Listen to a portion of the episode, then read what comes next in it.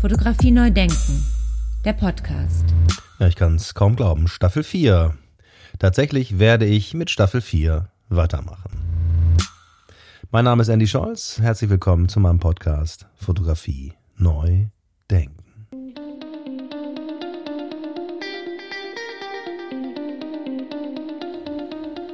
Ja, meine heutige Gesprächspartnerin wurde 1983 geboren, studierte zunächst an der Fachhochschule Düsseldorf bei Gerhard Formwald und dann an der Kunstakademie in Düsseldorf bei Andreas Gurski, wo sie dann auch ihren Meisterschüler gemacht hat.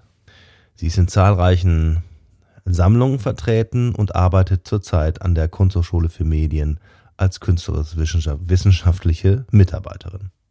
Und was natürlich besonders interessant ist, auch an diesem Gespräch, was wir gleich hören werden, ist, dass sie ja zu einer Generation gehört, die von Andreas Gurski maßgeblich unterrichtet wurden. Und wie so der Ansatz bei Andreas Gurski ist und was so in der Klasse stattgefunden hat und was es für sie bedeutet hat, bei Andreas Gurski zu studieren, das hören wir gleich.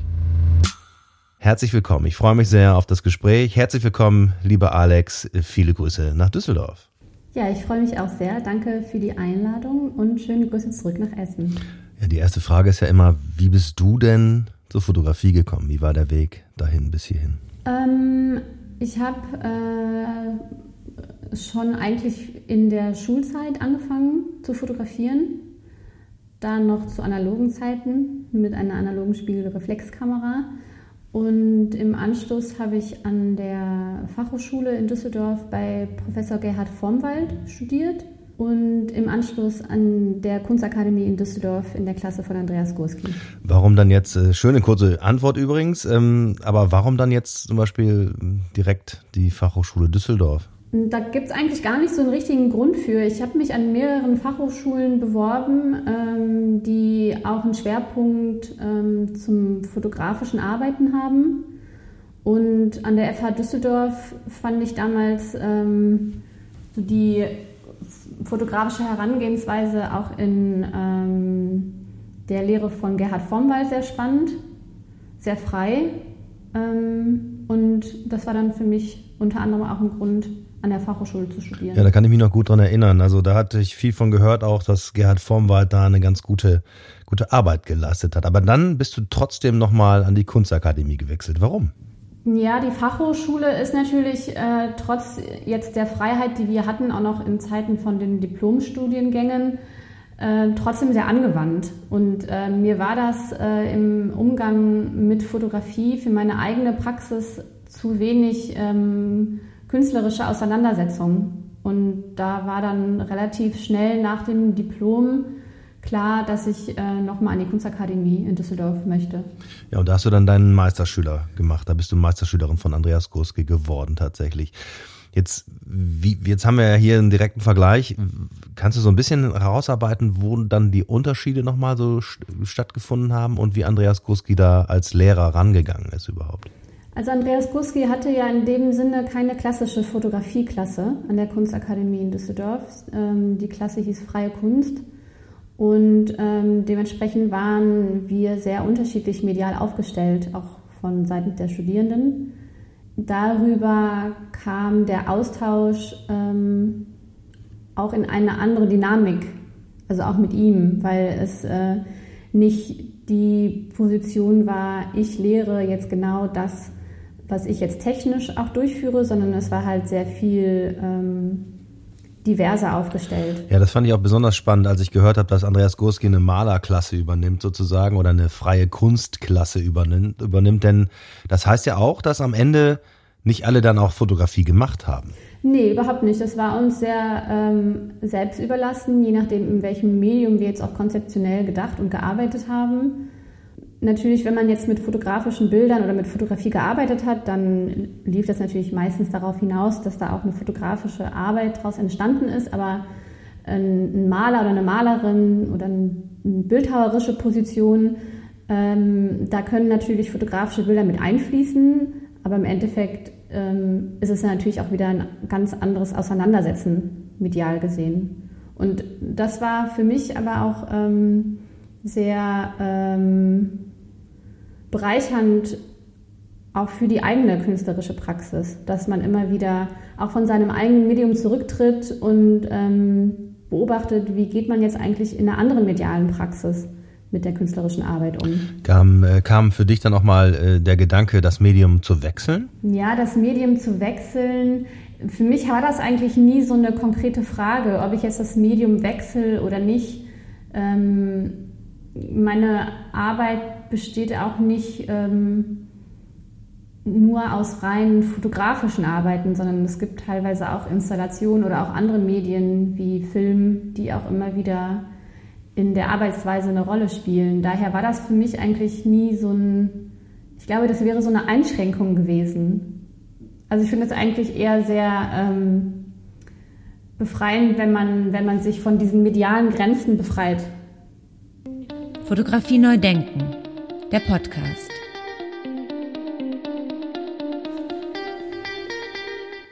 die Befreiung von medialen Grenzen. Genau das sehe ich auch ganz besonders in deiner Arbeit. Äh, denn wenn ich zum Beispiel an die Arbeit denke, die sich dann so über diese, über, über eine Ecke oder über eine Treppenschwelle schlängelt, dann, dann haben wir genau das, denke ich. Ne? Das ist ja eigentlich eine Skulptur, oder? Ja, also es ist auf jeden Fall eine skulpturalere Herangehensweise an das fotografische Medium als andere Arbeiten von mir. Ähm, ich würde mich aber jetzt trotzdem nicht als Bildhauerin bezeichnen. Ich glaube, dafür habe ich nicht die Kompetenz. Aber ähm, mich interessiert am fotografischen Arbeiten oder am Medium auch selbst, ähm, mich auch immer an den Grenzen von dem Medium zu bewegen. Dabei bleibt es aber auch oftmals medienreflexiv. Aber eigentlich ist es eher dieses Erforschen des Mediums selbst. Gehst du dann auch mal wieder einen Schritt zurück und dann ins Labor und nimmst einen analogen Film und so weiter? Ähm, nee, mittlerweile nicht mehr. Ähm, ich habe analog zwar angefangen zu fotografieren, aber ich gehe da eigentlich ganz pragmatisch mit der Technik der Zeit. Also ich habe auch jetzt zum Beispiel die Ablöse vom Analogen ins Digitale als eine sehr angenehme empfunden. Und ähm, auch wenn es mir eigentlich durchaus bewusst ist, dass man Technik auch kritisch beäugen muss, begegne ich der Technik eigentlich eher sehr, ja, sehr neugierig. Also mir macht es einfach große Freude, neue Technik kennenzulernen. Und ähm, Technik an sich spielt in meinem ähm, künstlerischen Prozess eine große Rolle. Also fotografische Technik natürlich, um zu fotografieren. Ähm, in manchen Arbeiten wie Beispielsweise bei Pictures on a Screen, wo ich physische Objekte auf meinem Handyscreen lege, um das Setting dann anschließend zu dokumentieren, benötige ich eine sehr hochauflösende Kamera, aber auch eben das Repräsentationsmedium, also das Display. Und in anderen Arbeiten nutze ich teilweise Produktionsgeräte, also ähm, zum Beispiel Drucker als Teil von fotografischen Installationen. Beispielsweise in der Arbeit Neptune Technologies ähm, steht ein Drucker im Raum, der vor Ort mit dem Internet verbunden ist. Und in regelmäßigen Abständen schicke ich, ohne jetzt selbst vor Ort zu sein, regelmäßig ähm, fotografierte Bilder, die ich vorab mit dem Smartphone fotografiert habe, an diesen Drucker. Also es gibt immer wieder ähm, auch technische Geräte, die ich als Teil meiner fotografischen Praxis auch tatsächlich im Ausstellungsraum integriere. Und in anderen Arbeiten untersuche ich ähm, zum Beispiel auch bereits vergangene Techniken der Bildverbreitung. Ähm, in der, ähm, also ich habe eine Werkgruppe, da knüpfe ich in einer Arbeit an die Kachelmalerei in mediterranen Ländern an, wie zum Beispiel in Portugal. Und da interessiert mich vor allem die tägliche Begegnung mit Bildern im öffentlichen Raum. Also wie prägen sich Bilder in unser kollektives Bildgedächtnis ein? Es ist ja auch eigentlich ein sehr politisches Werkzeug, so wie wir heute auch äh, täglich mit einer immensen Bilderflut konfrontiert sind. Und ähm, da knüpfe ich halt auch immer wieder an alte Techniken an und versuche die dann in dem Material und in der Verbindung von, von Bild und Rematerialisierung da wieder eine inhaltliche Verbindung zu finden. Fotografie neu denken. Der Podcast. Jetzt lass uns doch mal bitte, das mit diesem Drucker finde ich ja super spannend. Das heißt also, du, wie musst du dir das vorstellen? Also du bist dann unterwegs irgendwo und dann hast du dein Smartphone dabei und dann, dann lädst du Bilder hoch und dann werden die automatisch im Ausstellungsraum ausgedruckt oder wie muss ich mir das vorstellen? Also ich habe äh, wie so eine ähm, wie so eine innere Uhr dann, die irgendwann schon ähm, fast wie von alleine reflexartig mich dazu bringt, jetzt wieder ein Foto zu machen, weil ich ja auch sehr nach den Öffnungszeiten des Ausstellungsraumes gebunden bin. Also wenn jetzt die Ausstellung beispielsweise vier Wochen läuft, dann hat äh, der Ausstellungsraum oder die Institution gewisse Öffnungszeiten und ich schicke dann jede halbe Stunde, jede Stunde äh, ein Bild, was ich dann aber tatsächlich genau bevor, bevor ich dieses Bild wegschicke, in dem Moment davor wird dieses Bild auch von mir fotografiert. Und das ist dann natürlich sehr spontan. Also je nachdem, wo ich mich gerade befinde, dann gibt es natürlich von mir, wie das ja auch äh, beim, beim Fotografieren auch äh, die Praxis ist, dass man dann erstmal sich umschaut und den Ort erkundet, was finde ich jetzt hier interessant, was will ich jetzt fotografieren und dann mache ich dieses eine Bild und dann schicke ich das über das Internet direkt an den Drucker und dann wird das vor Ort sofort ausgedruckt und fällt dann in ähm, eine mit Wasser befüllte Laborschale. Die steht vor dem Drucker und dieses Bild löst sich dann ähm, innerhalb weniger Minuten auf, weil es auf einem sehr speziell wasserlöslichen Papier gedruckt wird vor Ort. Und die BesucherInnen können dann dieses Bildmotiv nur für eine kurze Zeit erkennen. Wow, das ist ja dann nochmal eine Dimension extra. Das heißt, du zerstörst das Bild dann direkt im Anschluss.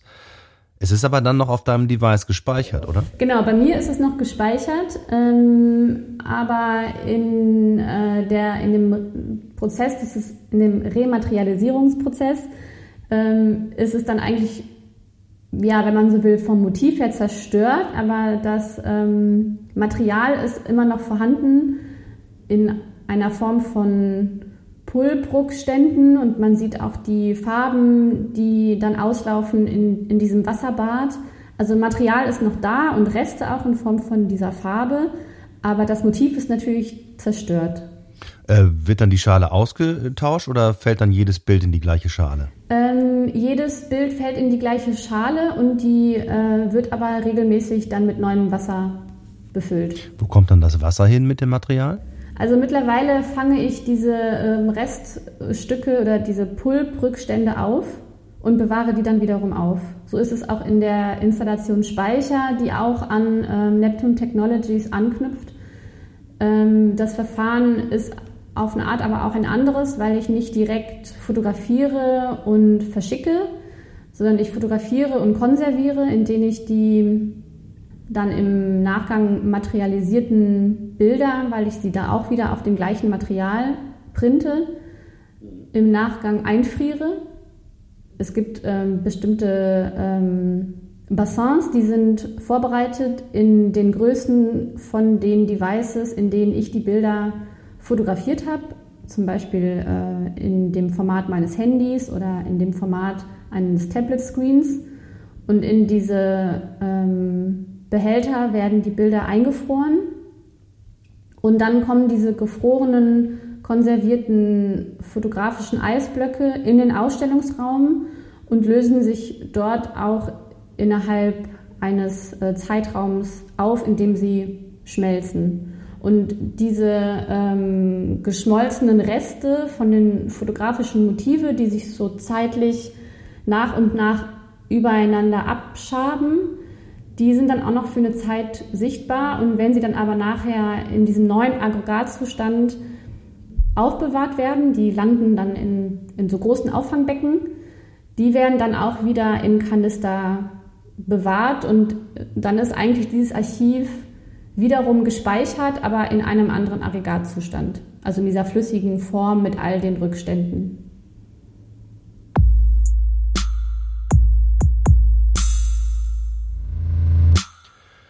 Jetzt geht es ja dabei sehr stark um, um die Materialität, um den, um den Zustand an sich und darum, äh, so eine Arbeit oder so ein Bild in einen neuen Aggregatzustand quasi zu überführen. Wie wichtig ist dir denn dann das Motiv, also das Bild, was du vorher gemacht hast? Ja, das Bild ist mir schon wichtig. Also ich glaube, das ist aber auch eine, eine generelle Frage, die, die ich mir stelle. Ähm, also welches Motiv überhaupt noch an Bedeutung erfährt in, in unserer Gesellschaft, wo wir ja tagtäglich den Zugang zu über Millionen von neu geschossenen Fotos haben.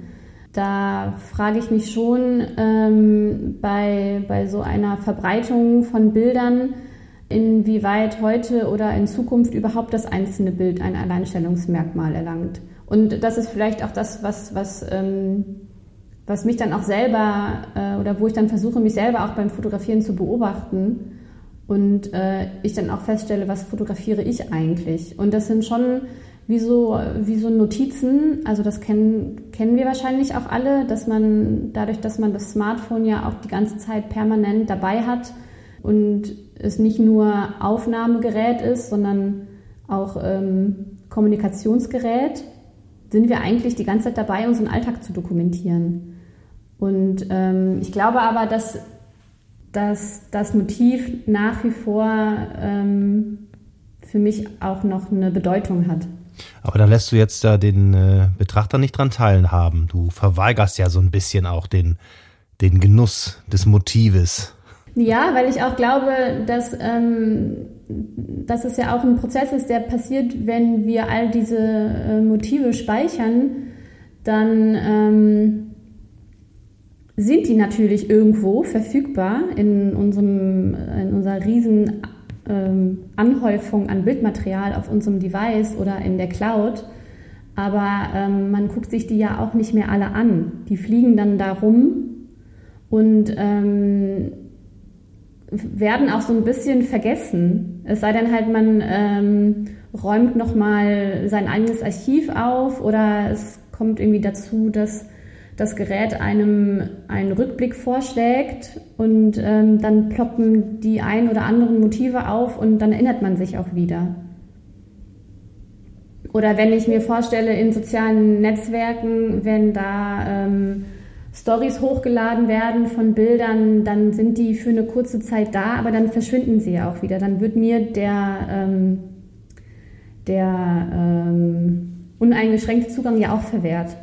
Also ich finde das unheimlich spannend, weil das ist ja im Grunde genommen auch so, wenn ich jetzt privat äh, ganz viele Fotos auf meinem Handy mache, dann gucke ich mir ganz viele Bilder auch wahrscheinlich nie wieder an, einerseits, oder ich gucke es mir nur in dem Moment an, wenn ich es fotografiert habe. Ja, oder wenn ich zum Beispiel in der Bildersuchmaschine ähm, ein Wort eingebe und dann werden mir Millionen Vorschläge gemacht, dann ähm, ist es ja auch die Zeitkomponente, die da mitspielt. Weil wenn ich am nächsten Tag das gleiche Wort eingebe, dann kann das ja sein, dass dieses eine Bild, was ich da mir vielleicht ähm, nochmal anschauen wollte, gar nicht mehr zu finden ist. Weil mir plötzlich ganz viele andere ähm, neue Motive vorgeschlagen werden oder ich bin irgendwie in einem neuen Algorithmus, weil ich mich woanders befinde, an einem anderen Rechner. Ähm, und dann ist dieses Bild gar nicht mehr auffindbar. Fotografie neu denken.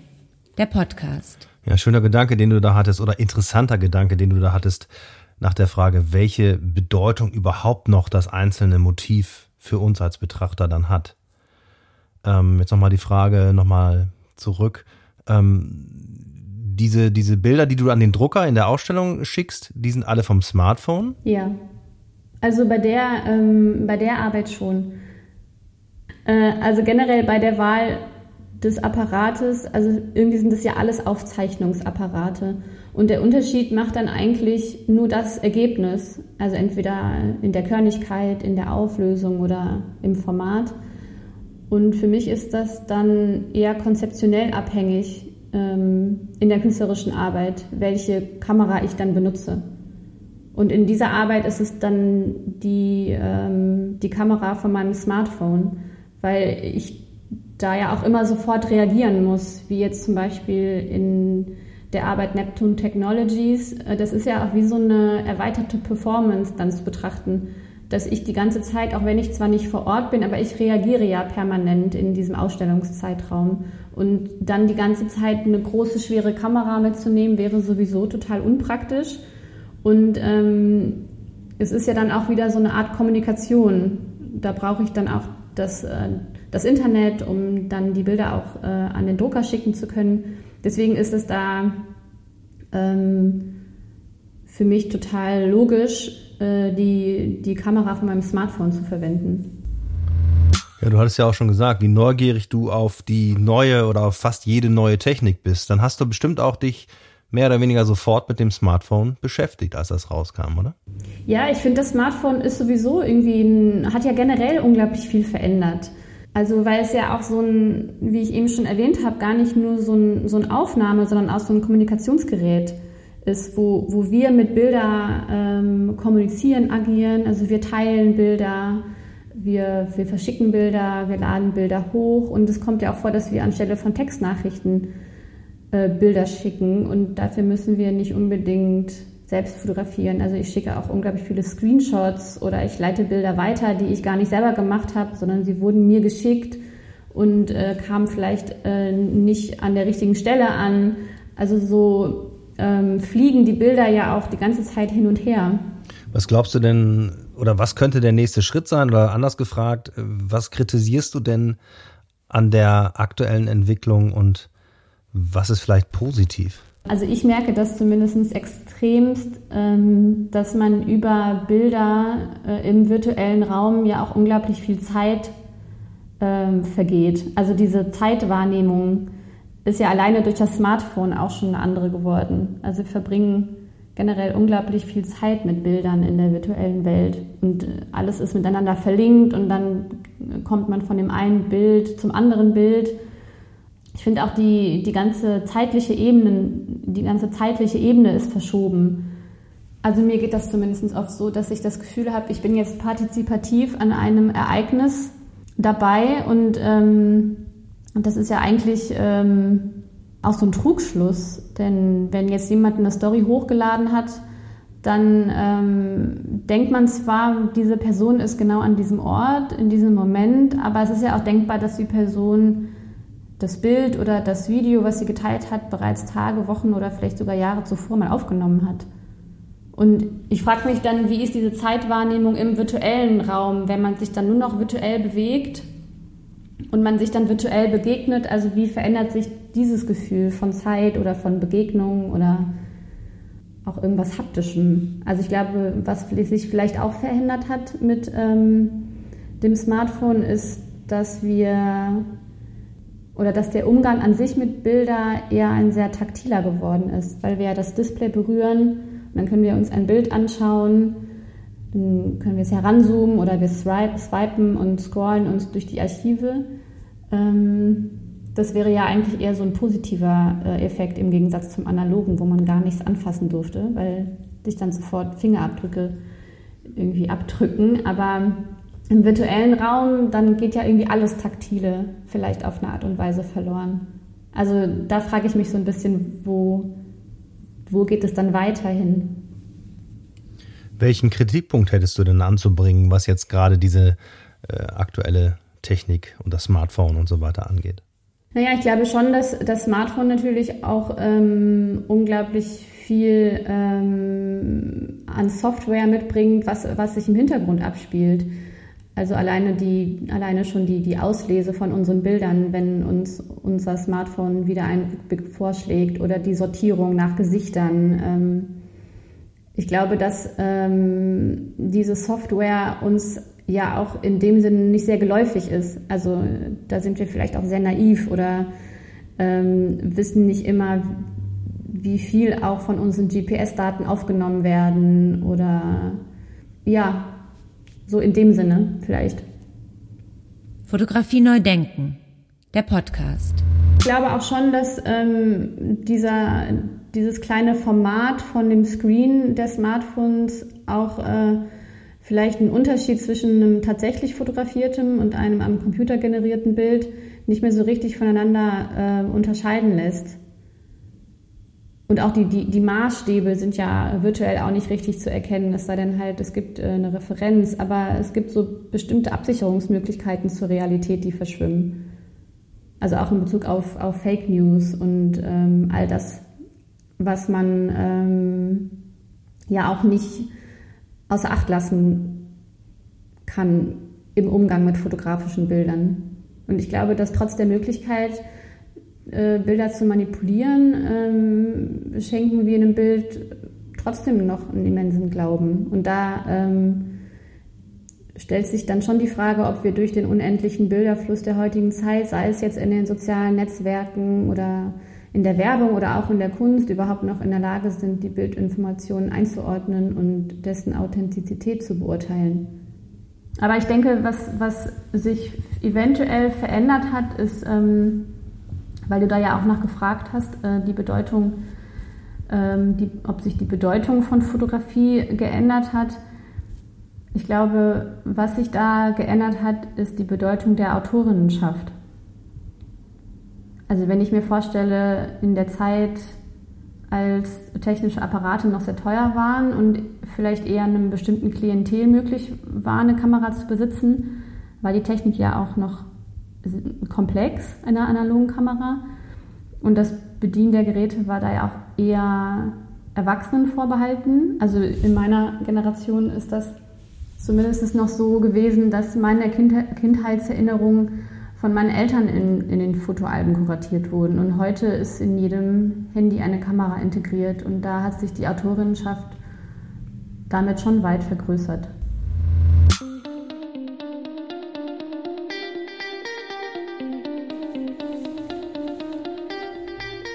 Ja, ganz wunderbare Gedanken. Vielen Dank dafür, Alex. Äh, lassen wir mal alles so genauso stehen und auch wirken. Jetzt wäre noch meine Frage, kommen wir so langsam zum Schluss, wäre meine Frage noch, ähm, wie arbeitest du denn eigentlich? Also gehst du ins Studio, ins Atelier, arbeitest du draußen? Wie muss ich mir das vorstellen? Wie geht die Alex Grein an ihre Arbeit? Ich kann dir die Frage nicht beantworten, weil ich habe da keine, ich habe da kein, kein, kein Schema oder ich habe da, also ich bin nicht täglich im Atelier. Ähm, ich bin im Atelier, wenn ich ähm, den Raum brauche, weil ich weil ich drucken muss oder weil ich äh, Platz brauche, um die großen Kachelarbeiten beispielsweise einmal auszulegen. Also so, dafür brauche ich das Atelier. Es ist eigentlich sehr pragmatisch. Sonst, also ich bin jetzt nicht einfach so im Atelier und ähm, verbringe da einfach so Zeit. Also du arbeitest quasi von überall. Ähm, ja, oft ist das ja dann eher ähm, eine Ausarbeitung dann der Arbeit und ähm, dann sind das so pragmatische Fragen, welcher Drucker, beispielsweise jetzt bei Neptune Technologies, welcher Drucker muss das sein? Der braucht bestimmte Anforderungen, der muss mit dem Internet verbunden sein, der darf nicht zu groß sein. Ähm, und so sind dann eher ähm, die, die Herangehensweisen an die einzelnen Arbeiten wo bekomme ich das her? Da, da muss ich ja auch nicht unbedingt im Atelier für sein. Dann kann ich auch hier einfach vor meinem Rechner sitzen und das recherchieren oder ich, oder ich gucke mir einzelne Geräte an.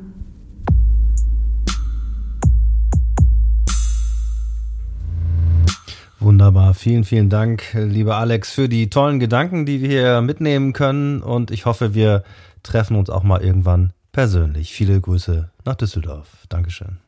Ja, vielen Dank. Ich hoffe auch. Danke für das Gespräch.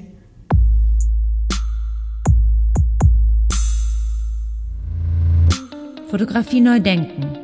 Der Podcast.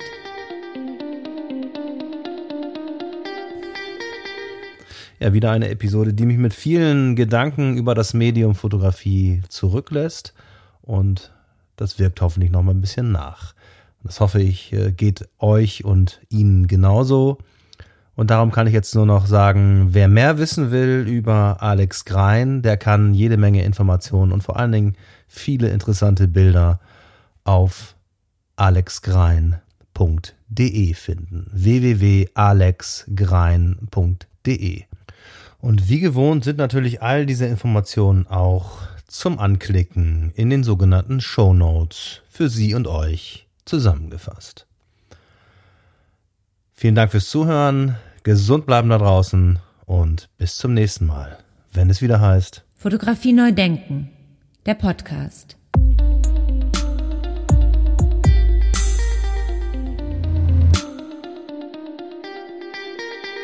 Eine Produktion von Studio Andy Scholz 2021.